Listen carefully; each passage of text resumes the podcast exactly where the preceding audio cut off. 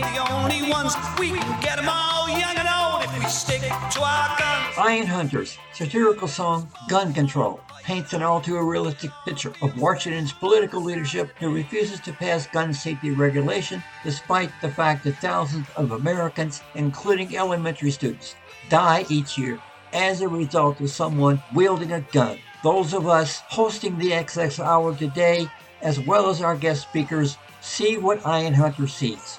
Our political leadership refuses to pass gun safety legislation because of the money. Welcome to the Access Hour, program of and sponsored by WFMP 106.5 FM radio. We are happy you have joined us today in our exploration of peace and nonviolence. I'm Jim Johnson, today's host for the Access Hour. Following is part of WFMP's Public Affairs Educational Program.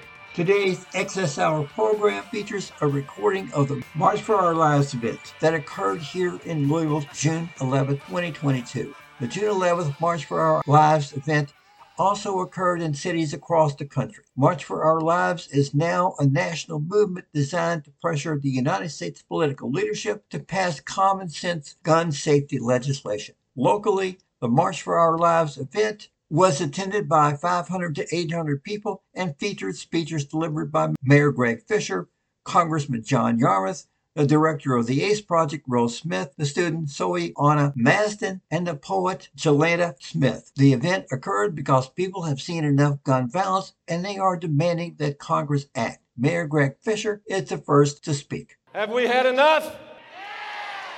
Thank you all so much for coming out. I'm Mayor Greg Fisher and really appreciate everybody being here. We are here today to stand against gun violence and stand for common ground in finding solutions, to call for sane and sensible gun safety and gun responsibility, to stop all this killing by guns. We're going to be talking about some sad things today, but guns, as of 2020, are now the number one cause of death for youth, surpassing auto accidents for the first time. That is totally unacceptable, and this horror must stop, and it can stop. Today is a platform for everybody, but especially our youth, for their voices to be heard. Among those here today, I want to thank them for coming out. JCPS, Justice Now students, We Day Kentucky, the ACE Project, Moms Demand Action Kentucky chapter, mothers of murdered sons and daughters known as moms, the League of Wo- Women Voters, of course, your Louisville Metro government, and your congressional representative as well that we'll be hearing from in a second. LMPD is in the house to support us as well. We thank Chief Erika Shields. The folks that you see at these tables to the- your right and left can give you a lot more information on how to get involved to end gun violence. Now, this rally is all about taking action about this scourge of horrific gun violence that is unlike any other nation in the world. So when you hear some elected officials making excuses saying, well, it's about mental health, it's about video games, guess what? They have those in every other country as well. But what we have here that those other countries have is we've got guns everywhere. So what we need to be talking about is guns. And we need to put elected officials who are in position to do something about it but don't do anything about it, we need to put them on notice.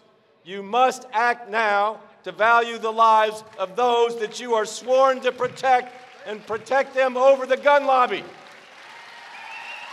It's really a simple choice. Do you value guns or do you value people? Do you value the mass slaughter of young children or assault rifles? It's really that basic.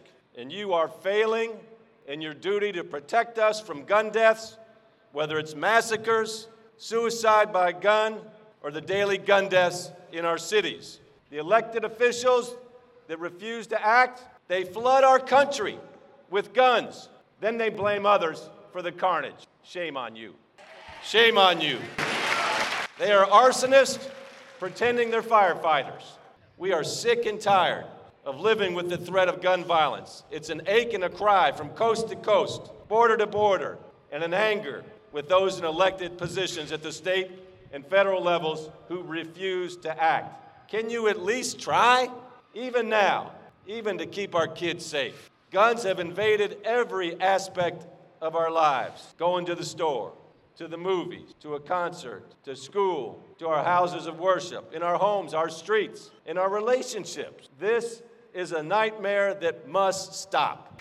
And we are here today to say enough. Sandy Hook in 2012 was a horror that no American wanted to revisit, nor did we want to be taken back to Charleston Church, where victims were targeted just for their skin color in 2015, or in our city in 2018 when a man gunned down two people at the J Town Kroger, or in our Commonwealth when a young student opened fire at Marshall County High School, killing two and injuring 14 others. Yet here we are again with innocents murdered at school in Uvalde, Texas, at the grocery store, in Buffalo with weapons designed for war, but bought and carried by young people who aren't allowed by the law to even buy a beer. You've got to be 21 to buy a handgun, but you can be 18 and buy an assault rifle. Does that make any sense? It's time to say enough. I talked about 2018 because that was the year that a 19 year old deranged individual entered the Marjory Stoneman Douglas High School in Parkland, Florida on Valentine's Day and killed 17 people and injured another 17. The Parkland students who survived that horror decided that they were not going to stay quiet. They weren't going to let the deaths of their friends and fellow students go without an effort to keep that from happening to other kids at other schools in the future. And so, March for Our Lives was born to try to change hearts, to try to change minds, and to try to change laws so lives could be saved. And led by our young people, including one who said, It's time for victims to be the change that we need to see. So if you have not been involved with this advocacy before, thank you for coming. It's time to start. And if you have been involved, we got to ramp up the volume. It's time to get louder, more persistent, it is time for change. Now, we've got several more speakers, among them, most importantly, young people with important messages. And after our last speaker, we will march a couple blocks south on 6th Street until we get to Martin Luther King Jr. Plaza at the Mazzoli Federal Building. Now, we're going to the Federal Building for a reason. That's where Senator Mitch McConnell has his local office. Think about the tens of millions of people across this country that are calling for sensible reform. Think about the fact that over 80% of Americans want some type of reform. And it's wonderful that we're having all this grassroots from the bottom demanding change. But there is one person in the entire country that could make this change happen. And he is the Republican leader of the United States Senate, and that is the U.S. Senator from Kentucky, Mitch McConnell. So we need to exhort Senator McConnell single handedly. He could change this debate and get sensible gun reform going in our country. One person. So we must demand that action, action that has overwhelming support from all Americans, and we must see action from Senator McConnell, the Republican senators in Washington, D.C. So, Senator McConnell, we need you to use the immense power you have to save lives, to choose lives, and stand up, stand up to the gun lobby. Enough is enough. Enough is enough. Enough is enough. And if enough isn't enough, how much is it going to take for there to be enough? How many more people do we have to lose? So after the program at the Federal Building, we're going to march back to these steps for a performance by the real young prodigies. Let's hear it for the prodigies. But first, let's hear from Soliana Mesfin, a recent graduate of Eastern High School who will be studying sociology and Pan African studies at U of L. Please welcome Soliana.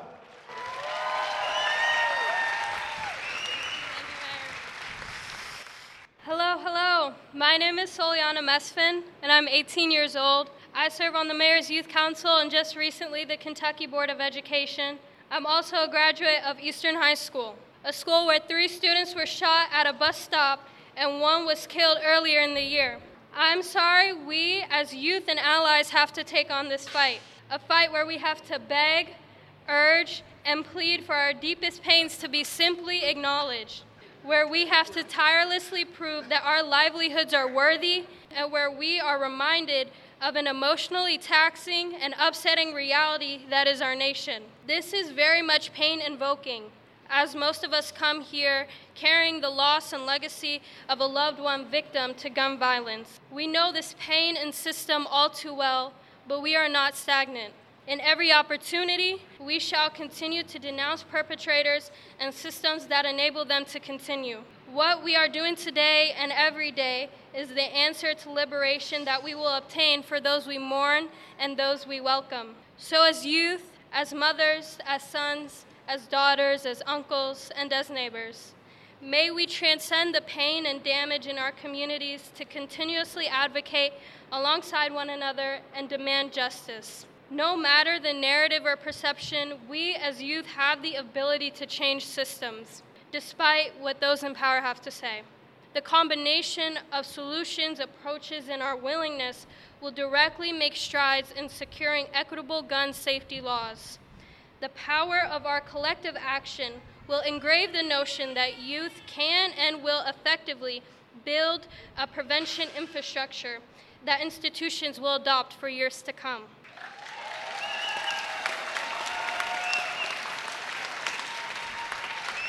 We will lead we will lead the effort in community restoration to heal and invest amongst ourselves so that we can feel safe in our schools, safe in our churches, safe walking down the street, and safe living our lives. We are equipped and willing to fight, and we just ask that policymakers do what they were elected to do, which is enforce equitable policies and ensure that all citizens live in its impact. I urge policymakers to make an effort in valuing, not listening, but valuing the perspectives of victims, survivors, their families, and communities. I urge them to leave behind a rhetoric or agenda that prevents their contribution to the progression of gun control. I urge them to actively seek for updated strategies and establish bipartisan support and I urge them to recognize the layered and complex reality of gun violence in our communities. We need you to stop prioritizing guns over and solely talking about your thoughts and prayers. There are many avenues to recognizing how much of a detriment our current system is. If people in power continue to ignore their urgency, then we will simply vote them out. And if we are unable to vote just yet, we will campaign and raise our voices and work endlessly to replace you with somebody who prioritizes our lives. We do not have the same seats. Those in power have shiny, elevated seats and fancy buildings. We have seats in a classroom that are designed as a shield in case of an active shooter. We have proven that no matter the seat, anybody has the ability to advocate for the preservation and health of our people. In Louisville, the highest annual toll of youth injured or killed by gunfire was 2021, and that toll is only subject to rise this year. We are in a crisis. We have to understand the nature of Louisville gun violence in order to effectively combat it. We have to establish local policies, solutions, and conduct cross organizational outreach and support. This requires an effort on all fronts and all perspectives. To my fellow youth, especially those in underserved areas and communities of color, May we rise above an oppressive system. May we fight to dismantle discriminatory policies and practices. May we remain connected in our message, and most of all, may we prioritize our well being and find solace in this evolving movement of change. Thank you all so much. Let's hear it for Soliana. Please welcome to the podium the country's best congressman, John Yarmuth.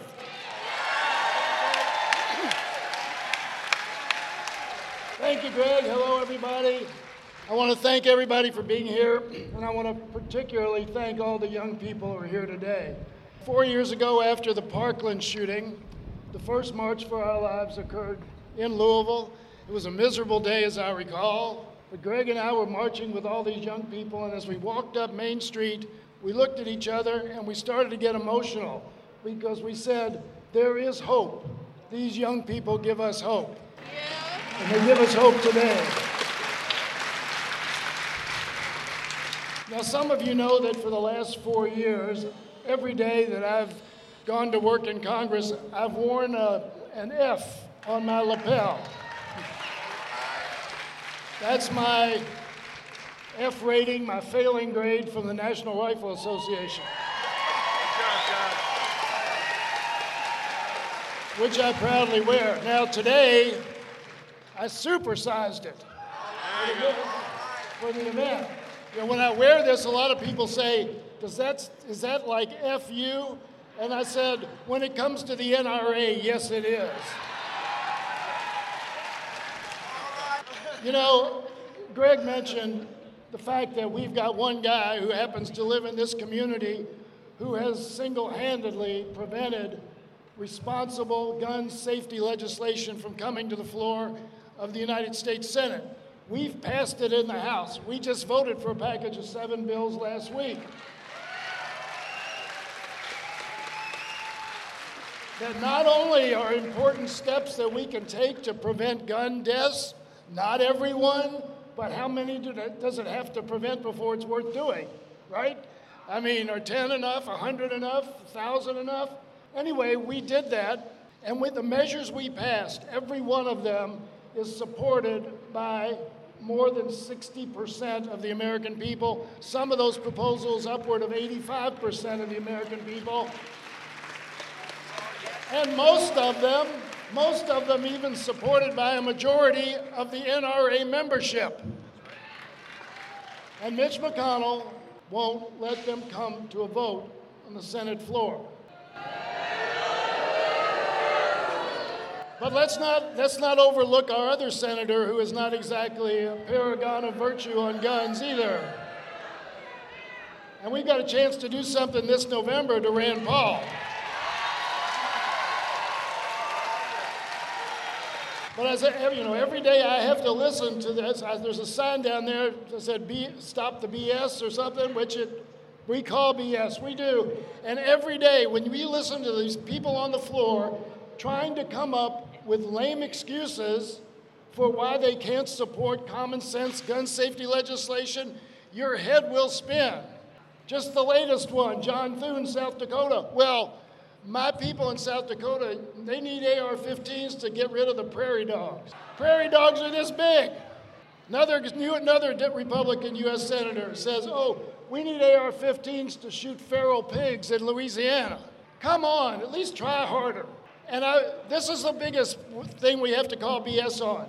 When people say this is about the Second Amendment, this is about the Constitution, call BS. It's not about that, it's about gun sales. This is about gun sales.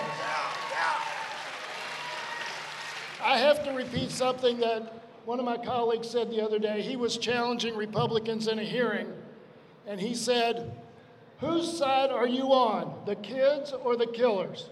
The kids or the killers? I know which side we're on. And we have to pose that question to anybody who tries to defend a position opposing good, common sense gun legislation. So I'm going to keep working. I got not quite seven months left. Uh, one of the things that I was asked the other day, what's, what are some of your big disappointments from your 16 years in Congress? And I said, my biggest one is that we haven't been able to do anything on gun safety. I hope that, that in the next six and a half months that we can finally get something done. But even if we get something passed, it's not going to be nearly enough. It's not going to be anywhere near what we need to do to address the problem of insanity with guns in this country. So we're going to have to keep fighting. We're going to have to keep marching. And we're going to have to keep raising our voices because these kids, we don't want these kids to end up like the kids in Uvalde or so many other places. You know, this has become very personal to me. I have a not quite three year old grandson, and I also now have a one day old grandson. And I don't want JD or Rory to have to worry when they go to daycare or school about being gunned down by a lunatic with a weapon that was designed for military use, not for self protection, not for killing feral pigs or prairie dogs, but to murder human beings. It's time to act. Enough is enough. Thank you all for being here. Let's keep the fight. Thank you, Congressman. Are we going to keep marching? We're we going to keep marching? All right. Next up is Alante Smith, a Central High School grad who's currently at Kentucky State University, majoring in communications. Jelante will often a spoken word piece he wrote about how a personal experience with gun violence changed his lives. 12 years old in Beecher Terrace. The place where they say thugs and drugs is all we are worth. Looking from my lens, I see wisdom and joy in a situation that could be reversed. My mother is struggling. My dad is gone. A statistic is all they see and they couldn't be more wrong. My first experience of gun life, all too common. OGs out in public doing what they doing, playing dice, trying to scoop up some quick cash to either feed the family or pay a bill, just moving to survive. Not to anyone's surprise, with the cards that they was dealt and these gun laws that keeps them from reaching success, tell me, do you see the picture I'm painting? More like changing.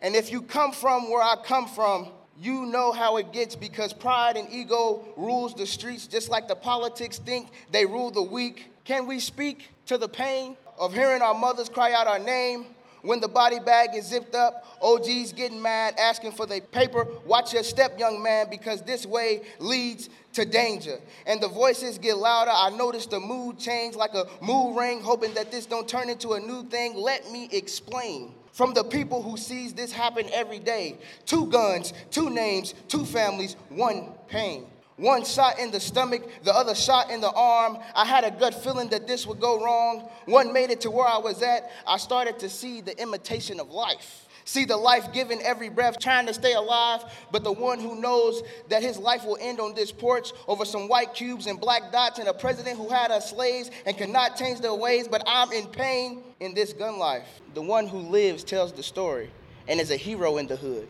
But what about the one who dies and his family has to suffer for the rest of their life? Life is simple you live to die. But what happens when someone else's chooses your time? But in this gun life, life is crazy.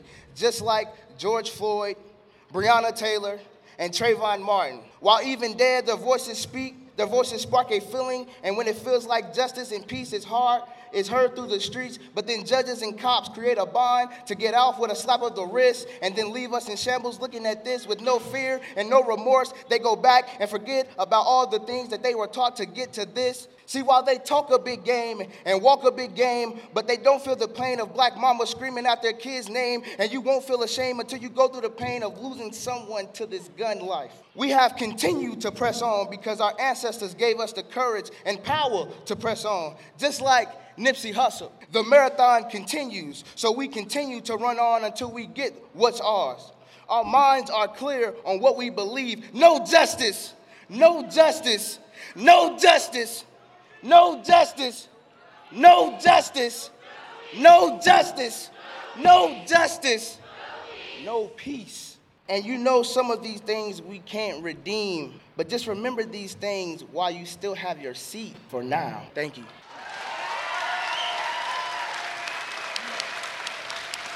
Good job, Gelante.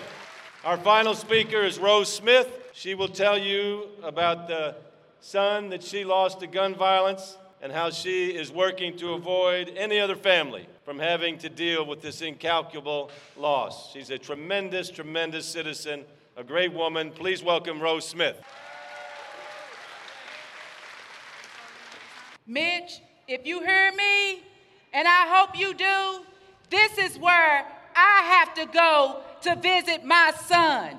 This is where I have to go to visit my son. Can y'all join me and let him know that enough is a damn enough?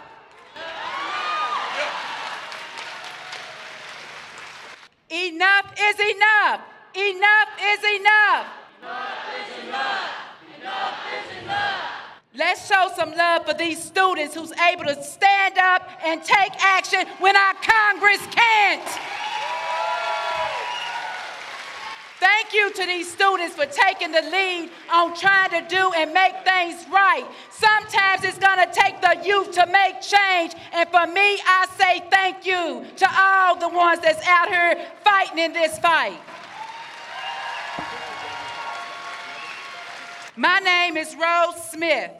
I am the mother of Corey Ace Crow, age 24, forever 24, a father of one son who was killed October 25, 2014. His murder is still unsolved, but I refuse to let his death or his life be in vain. I often say on that day, October 24th, my Corey Ace was his nickname, Ace Crow.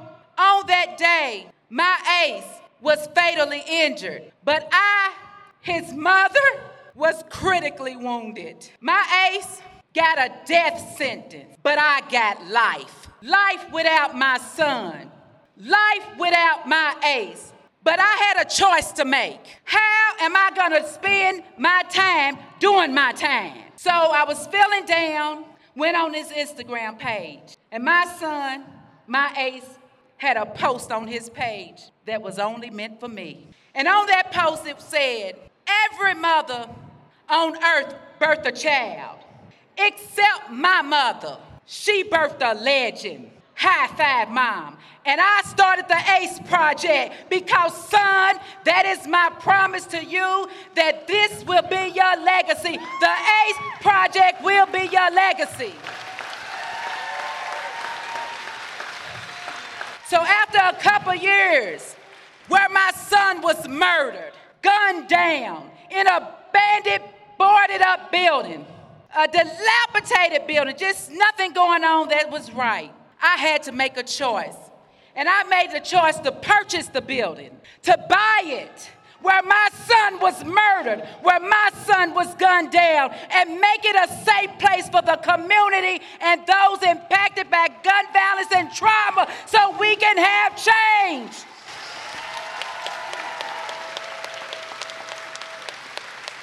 I wanted ACE to be a place where there was a sense of healing for the community and services and support for us impacted by gun violence and trauma. So we know, we know real change happens when those who need it lead it.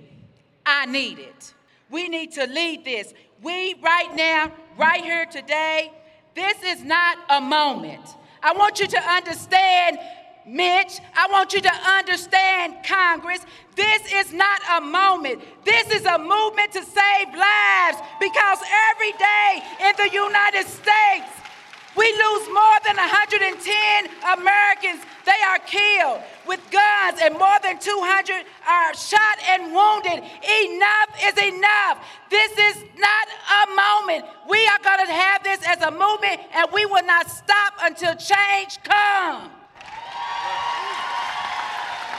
How many more mothers have to die? How many more fathers? How many more students and teachers and churchgoers? How many more? Enough is enough. Enough is enough. Enough is enough. Enough is enough. Enough is enough.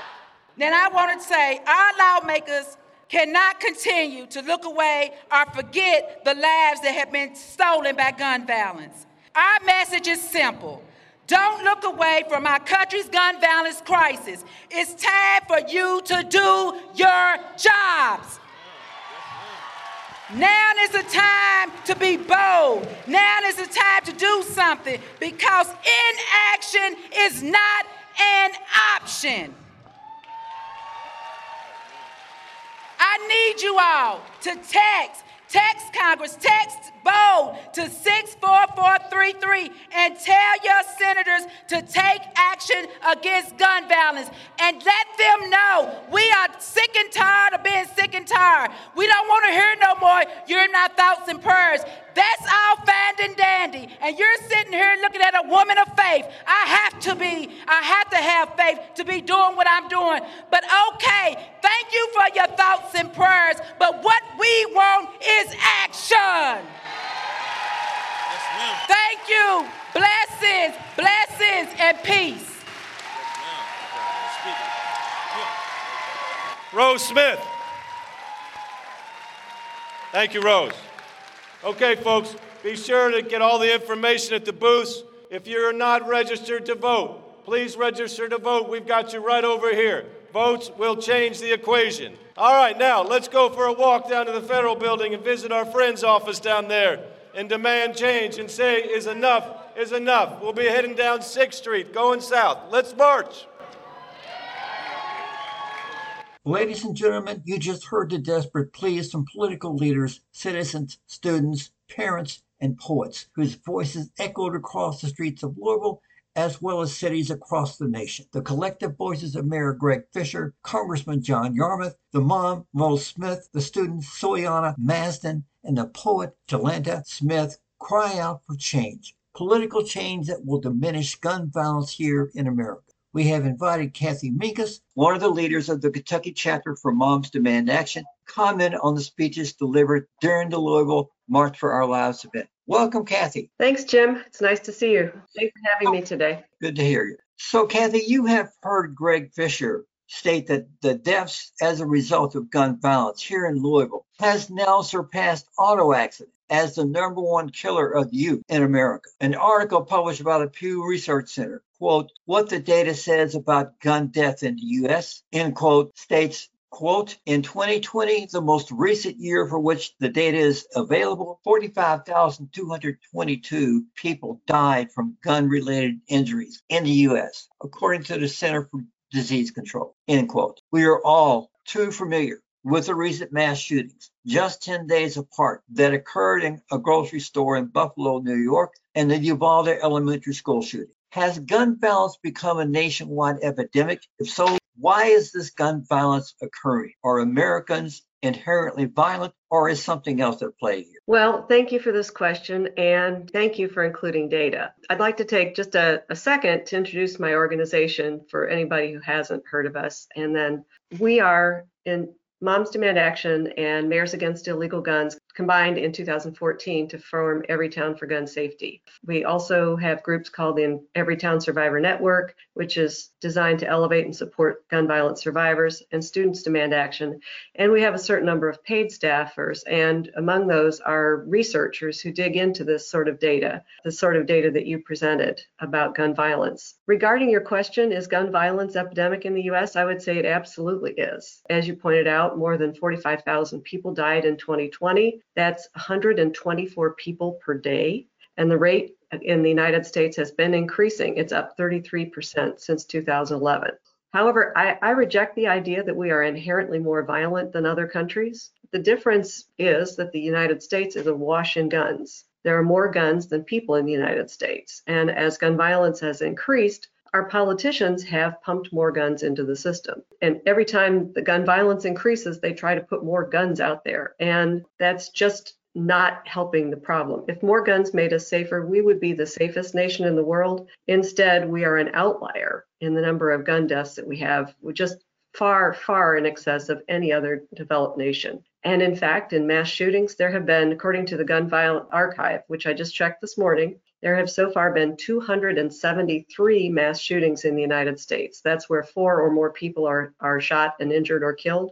And today's only the 170th day of 2022. So, yes, we have an epidemic of gun violence, and we need to uh, take steps like you would if you have an epidemic of disease to take to start addressing it. Okay. okay. So, Greg Fisher also stated that America's officials refused to act to pass gun safety laws. But a Current article published June 13, 2022, penned by State Senator Mike Wilson, Max Wise, and Danny Carroll titled, quote, Kentucky GOP senators, colon here, school safety must tackle mental health, not rush to blame guns, end quote. They explained that the additional school counselors and one armed school resource officers for each public schools is what is needed, not new gun safety laws. What's your thoughts here? Well, there's a lot to cover in there in what they've said, and so I'm going to take it in pieces. First, we need to acknowledge that people with mental health diagnoses are far, far, far more likely to be the victims of violence rather than the perpetrators. Other countries,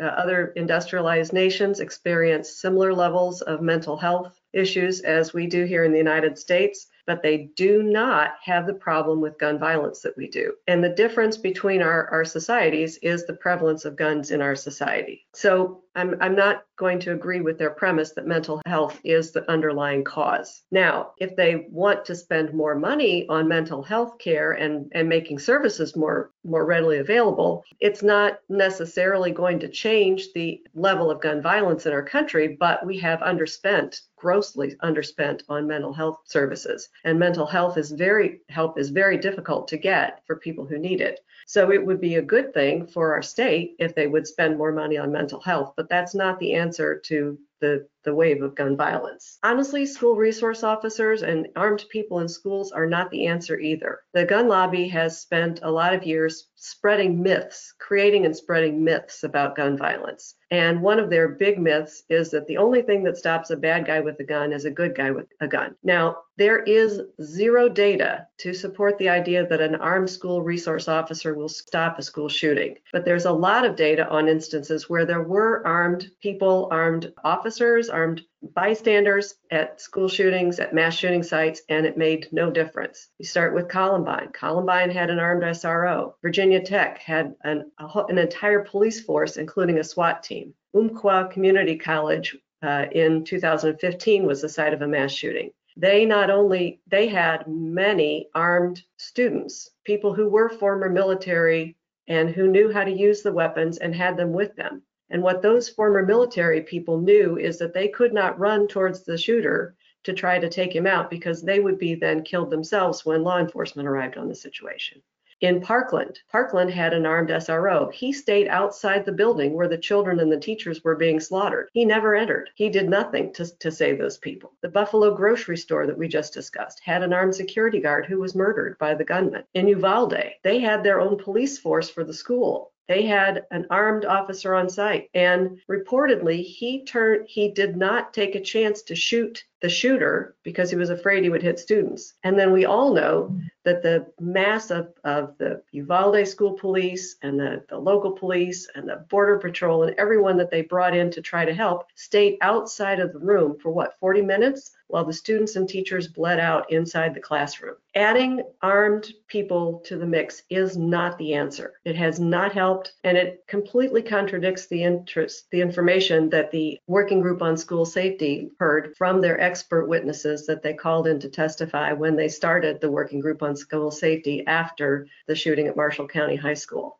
The Department of Education expert who came in said that there's not one scintilla of evidence that an SRO does anything to stop gun violence. What he told them and what the experts throughout the sessions of the working group on school safety told them was that what you needed is you needed a supportive atmosphere where kids do not feel isolated and where they feel know that they can talk to their peers and they can talk to someone in the staff. And the reason for that is that most often there is someone who knows that the person who is planning a shooting is planning a shooting. You look at the shooter in Buffalo. He had an entire manifesto describing what he wanted to do. And this is where red flag laws can come in to be of help. A red flag law is something that allows someone, and they're different by state, so I'm going to speak in very general terms, allows someone to go before a judge and say, I know that this person that is a friend of mine is, or a nephew or a son or whatever of mine is intending to go shoot up a grocery store. Or I know that this person who is a friend of mine, a loved one, is planning to harm him or herself. And the judge will listen to the evidence and consider whether an order should be implemented to temporarily remove firearms. And I'm not a lawyer, so I can't do total explanation of things, but I have uh, sit down with people who are experts in this, and what they've told me is that this is exactly how protective orders work. First, there is what's called an ex parte situation where there's the person who's bringing the complaint and the judge. And then shortly after that, there's a full hearing which is what satisfies due process, in which the person against whom the claim is made can bring up their side of the story. Indiana implemented a law like this in uh, 2005. They called it Laird's Law after a law enforcement officer who was shot and killed. And initially, it I believe it was intended to stop murders, but what we have also learned is that it also decreases gun suicides because people have a tool that they can use when they are have evidence to show and reason to believe that something like this is going to happen. Someone is a danger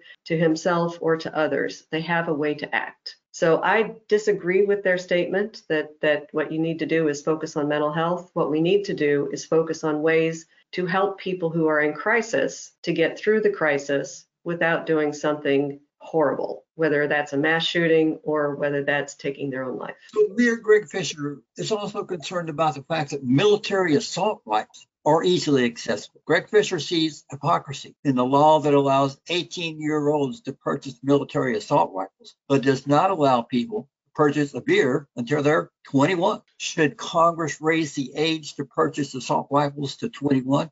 Or should Congress just pass a law that disallows U.S. citizens of any age purchase military assault rifles? Well, frankly, Congress can do either. They have the authority to do that. The Second Amendment talks about regulation. And when Antonin Scalia wrote his opinion on Heller, he included the fact that regulation of what firearms are available is constitutional, that and background checks for a while, you remember there was an assault weapons ban in the United States, and there were leaks around the edges as, as manufacturers figured out how to make something that was just out of the description that was included in the law. I will say that the number of mass shootings has escalated dramatically since that law expired, and it seems like it would certainly help. And also, we know that several of the most recent mass shooters are under 21, and so increasing the age would also have stopped them from being so easily able to buy a weapon. I don't have specific data on how strong the impact would be, but it seems to me that this would that either one would be helpful. Now our organization has been lobbying to exclude high capacity magazines. And these are things that hold more than, I think the definition that we're using is like more than 10 bullets. And one of the reasons that we know that these would be helpful is that during the Sandy Hook elementary shooting, 11 children were able to escape and they and save their own lives because the shooter had to stop and change the magazine in his weapon. So there are multitude of ways that we could get at this, and they are legal. And Congress, I would encourage Congress to take it up in discussion. I don't believe that's not part of the current uh, bipartisan framework, but that seems like it would be a lovely thing for them to include in the future. So Congressman John Yarmuth pointed out that 85% of the American population support tougher gun safety laws. Some 60% of the National Rifle Association members also support tougher gun safety laws. The U.S. claims to be a representative democracy. If most U.S. citizens support stronger gun regulations, why doesn't our political leadership strengthen gun safety regulation? All right. So, uh, Jim, uh, the first thing I'd like to do is share with you a Fox News poll that I saw this morning, which Sunday morning. And the Fox News poll said that 88% of the people polled support expanded background checks. 82% of the people support raising the age to be able to purchase an, an assault type style weapon to 21 years old. 81% support the sort of red flag law that I described. So the numbers have fluctuate, but I thought it was really very interesting that that these that they, they had this data today. And and actually, I'm sorry, I left off the last one. The final one was that in the Fox News poll, 63% of the people polled supported banning assault weapons. So Congressman Yarmuth is 100% on, on target. He is absolutely right. The vast majority of people in this country support these kind of laws. In fact, people are surprised when they learn that not everyone has to undergo a background check in order to buy a gun. This is not something that every town has taken a position on, so I'm speaking to you about my thoughts, not every town's thoughts, if that's okay. That's fine. Okay. There are two things that have that are really playing havoc with the founding principles of our country. You know, the foundational principle was that the people would choose their representatives. And that was the wild and crazy liberal idea on which our country was founded. That we would throw out the, the hereditary monarchies and we would let we, the people, choose the people to re- represent us. Uh, the first one that's causing problem is gerrymandering. Gerrymandering was actually invented before the Republican Party existed. It was a New England governor who drew maps of districts that were so oddly shaped. Uh, the newspaper was making fun of him and said one of his districts looked like a salamander. But since his name was Jerry, they called it a gerrymander. And that name has stuck for these weird districts. The difference today is that is that it's because of the data that exists about all of us and because of the ability to really crunch that data in all sorts of ways with uh, computers. Uh, since 2010, gerrymandering has really been weaponized in order to allow the representatives to choose their voters rather than the voters to choose their representatives. So what happens is that people have to play to the extremes. That it doesn't matter that 88% of people in this morning's Fox News poll said they want expanded background checks because they're not playing to that 88%. They're playing to the small percentage of people who are the outliers who will drive a primary challenge or we'll drive them out of office if they if they do this. So that's part of the problem is gerrymandering. And they've kept other things out like the Fair Voting Act and, and the, the John Lewis Voting Rights Act. And gun gun laws are not the only things that have been kept out of public discussion by this the gerrymandering. At, at the uh, George Floyd Justice and Policing Act, the uh, John Lewis Voting Rights Act, these are things that are very popular with people in the country, but they're not discussed because uh, they can be blocked by politicians who are playing to the radical extreme rather than representing the people of this country. The other issue is Citizens United because it has allowed so much dark money to flow into our politics. It's a very corrupting influence. You know, the love of money is the root of all evil. Well, we have a lot of people who are feeling a lot of love right now in politics. Uh, in fact, uh, I believe it was Maria Butinskaya, the Russian spy who was uh, who was convicted of funneling money in for influence and then was expelled and sent back to Russia.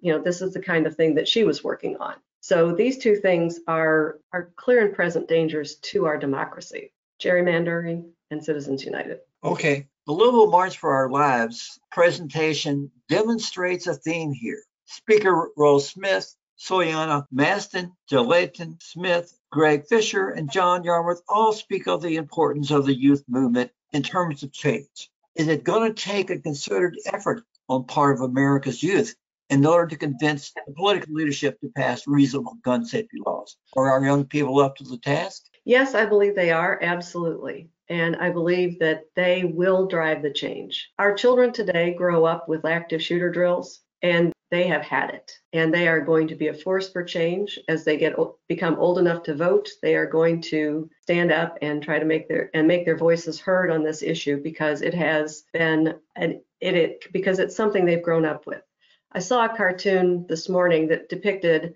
a veteran, probably a World War II veteran, standing next to a small boy in front of a graveyard. The veteran said, I lost my brothers on the beaches of Normandy. The little child said, I lost my brothers in second grade at school. I'm sorry, this upsets me. But we are we are allowing the slaughter of our children. And I do think that some of us old people and all of the young people are going to join together and we're going to make a difference. Rose Smith, one of our speakers today, is the founder and director of the ACE Project. Tell us a little more about the ACE Project. Will it have a political impact and does it connect with Moms Demand Action in Everytown USA? Well, thanks for that because that brings in actually community-based violence intervention programs. Uh, Rose Smith's ACE project. Well, Rose Smith lost her son Corey Crow in 2014. And she has been a powerful voice, a powerful woman bringing, trying to bring healing and help to her neighborhood. And this is an example of a community violence intervention program. And this is not something that's political. This is something that happens on the ground outside of politics. In the ACE project, Rose has uh, constructed, well, she, she bought the home outside of which her, her son was killed, and she had it has gotten it remodeled, and she offers entrepreneurship training for, for youth. She gives them a place to come and learn skills. She's got kids kids that come for sewing classes. She provides support to survivors of gun violence. She's organized healthcare weekends for a little bit of relief and getaway, and also to learn better ways to, you know, ways to help yourself. Rose's organization isn't overtly political. In fact, I'd say it's not political, but she is absolutely making a change. Now, Rose is also one of our Survive, Everytown Survivor Fellows, and she has, speaks out in public and she speaks up in public to describe the pain that she as a mother has felt. And the reason that she's doing this, as she told us, is because she doesn't want any other person to feel the pain that she's felt. So, voices like Rose's can help persuade reluctant politicians to pay attention and in that way, she may have a political impact. It's not her foundation as much as it is speaking up and explaining why this is an important thing to change. Okay, fair enough. Rose Smith also stated, quote, thank you for your thoughts and prayers, but what we need is action, end quote. Every Sunday, the priest at the Catholic Church I attend asks the congregation to pray for those who are victims of gun violence. The data demonstrates that prayer has not stop the gun violence. In the early 1970s, clergy here in Louisville and in other major cities as well led the protest against the Vietnam. Why does the faith community in Louisville remain largely silent?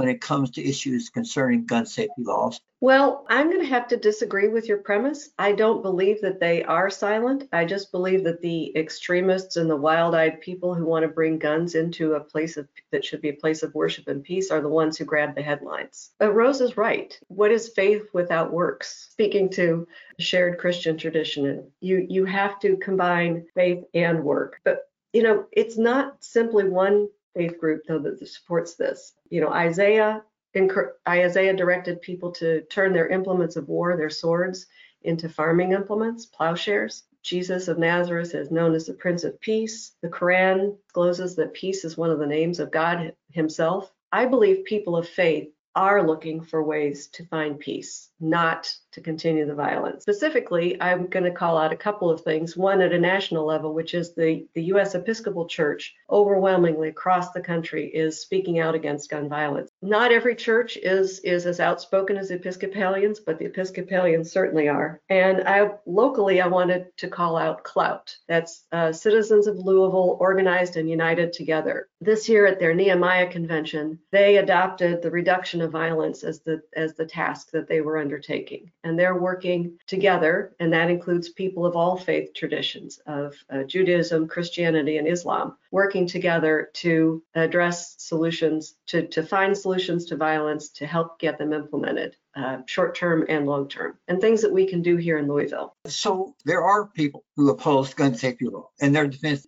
has to do with the Second Amendment to the U.S. Constitution, the right of the people to keep and bear arms. John Yarmuth states that resistance to reasonable gun safety regulations is not about the Constitution, but about gun sales. What's your thought? Now, I 100% agree with Congressman Yarmuth about the reason that people are pushing uh, the limits of the Constitution and why they've tried to rewrite it. In 1979, there was what they called the Revolution in Cincinnati, and the extremists kicked out the traditional board of the NRA and replaced it with a group of extremists. Before that, the NRA was focused on gun safety and on marksmanship skills. But since then, their primary focus has turned into lobbying. And in fact, today they spend less than 10% of the money that they bring in on their traditional activities. And the rest of it goes to executive compensation and to paying and to donating through whatever channels to legislators. So and, and they are heavily, heavily supported by the arms manufacturing industry.